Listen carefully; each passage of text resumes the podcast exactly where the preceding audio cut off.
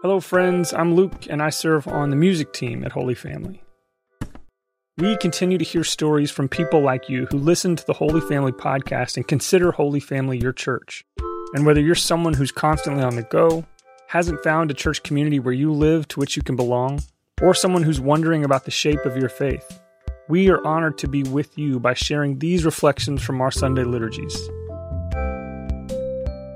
We rely on the generosity of our congregation, which includes you wherever you listen, to help our ministry achieve and maintain financial health.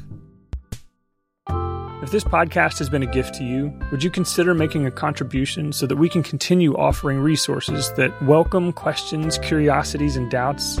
You can make a gift by following the link in our show notes. That's at holyfamilyhtx.org.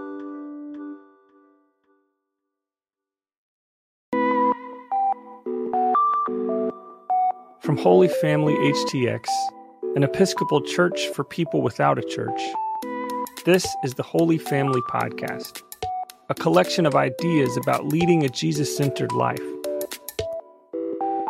We clearly explore the church's understandings while bringing our own questions, curiosities, and doubts, and we never demand fake agreement.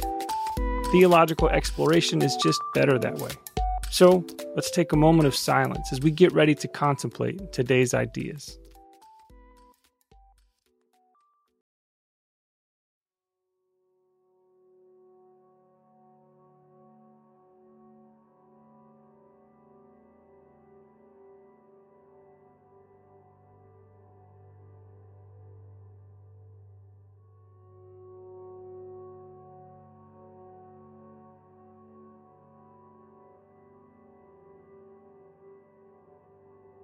Today, the church calendar puts us into a juxtaposition. Palm Sunday is a defeat that looks like a victory. And the Passion, or Jesus' death, is a victory that looks like a defeat. And today, the church calendar forces us to hold these two moments together palms and passion. I wonder where you can discover this juxtaposition in your own life. What are the defeats in your life that might actually turn out to be a victory? Maybe it's losing a particular job. Maybe it's a move that was unanticipated. Maybe it was a change of circumstances that you didn't ask for. I wonder what those moments in life are that felt like victories that over time became clearer had actually become losses. These kinds of experiences are more challenging because it takes time and reflection to discover the ways in which burdens get transformed into blessings, and blessings that you think are blessings often turn out to be heavy burdens. One way that the church tries to honor this juxtaposition is by what we do with these palms after today's service. You might not know, but we keep some of these and we burn them. And we take those ashes and they're transformed into the ashes that are used at next year's Ash Wednesday service. So you are holding in your hands next year's ashes that will be smeared on your forehead when we remind you that you are dust and to dust you shall return. Perhaps you wonder why palms at all. In the story world, it's Passover. Waving palms during Passover is kind of like bringing out all of your Valentine's Day decor at Christmas time. It's the wrong season. The palms were representative of Hanukkah, the time when Judas Maccabeus rose up to defeat the evil oppressor Antiochus Epiphanes. And they waved palms at him. And so when Jesus rides into town and they bring out the palms, it's a way of them saying to Jesus, We would like you to be another military leader pushing back against the occupying force. And Jesus won't do it. Instead, by the time you get to the passion, the occupying force will have put Jesus to death.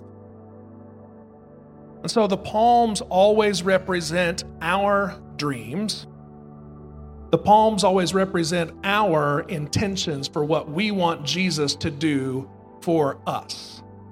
When we wave the palms at Jesus, it's us saying, We love you and we've got great plans for your life, Jesus. We always think we know what Jesus ought to be doing in the world. And the passion is where our dreams are shattered. In other words, the Palms remind us that the kingdom we want is not the kingdom we get, because it's God's, not ours. Now, maybe you don't understand or like the word kingdom. All it really means is God's dream for the world. And that's the difference. We think we know what the world ought to be, and then Jesus Christ comes and shows us another way. I wonder what your palm is to you. I wonder what hopes and dreams you have always wanted Jesus to do for you. The Palms challenge you to confront the reality that Jesus is God and you are not. And if Jesus is God, then he's never under your control. The Passion represents our rejection of Jesus' reality.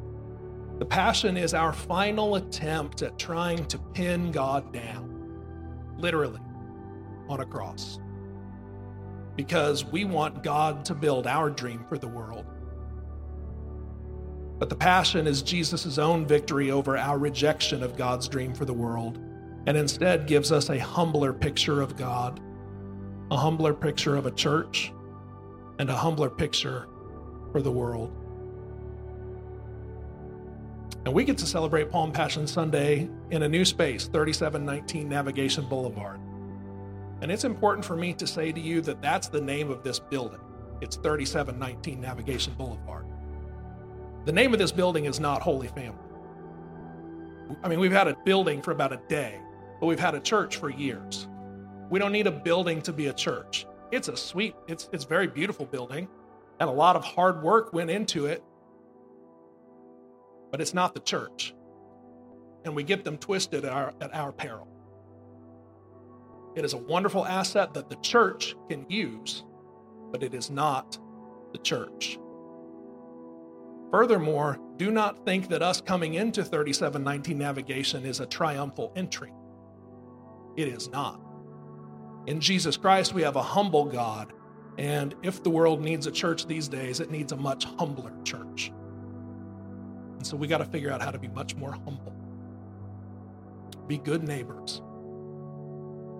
Think of that when you're parking. Please. We started in Megan's living room with the dream of being a church for people without a church. Some of y'all were here that day. and by the generosity of the Diocese of Texas and the ministries of so many of you, today you have become that kind of church. So we're not starting a church today, we're not opening a church. The church that God has dreamed about for a while has been in existence. Today, the church is simply opening a facility. And this facility was designed to be a place where you could invite others to lead Jesus centered lives by pursuing deep one to one connections with each other, by promoting the flourishing of the arts and the artists who always have helped us much more clearly see what it is to be human. Not only has Lanecia Rouse Tinsley graced the walls with her beautiful pyramids, but she has also graced the art gallery with her name is the Lanecia Rouse Tinsley Art Gallery, and it is open to Houston. We've also designed this space so that you can pursue theological learning. I mean, so many of you, it's kind of crazy to me. I always kind of thought our theological learning classes would be like the weird things that I were into, but so many of you, like that was your first entree into this church.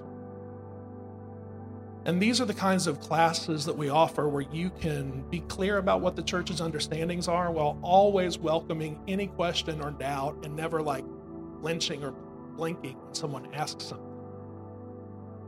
And we can do all of that while never demanding fake agreement. We never say, well, you got to agree with us in order for us to be your friend. We're just not going to be that kind of place. And finally, this place was designed to celebrate communion with the living God. So keep carrying your vocation humbly, Holy Family. You did all that before this facility opened. So just keep doing it. most importantly, keep up with Jesus Christ. Jesus is the one who will help you know the difference between victories disguised as defeats and defeats that are disguised as victories.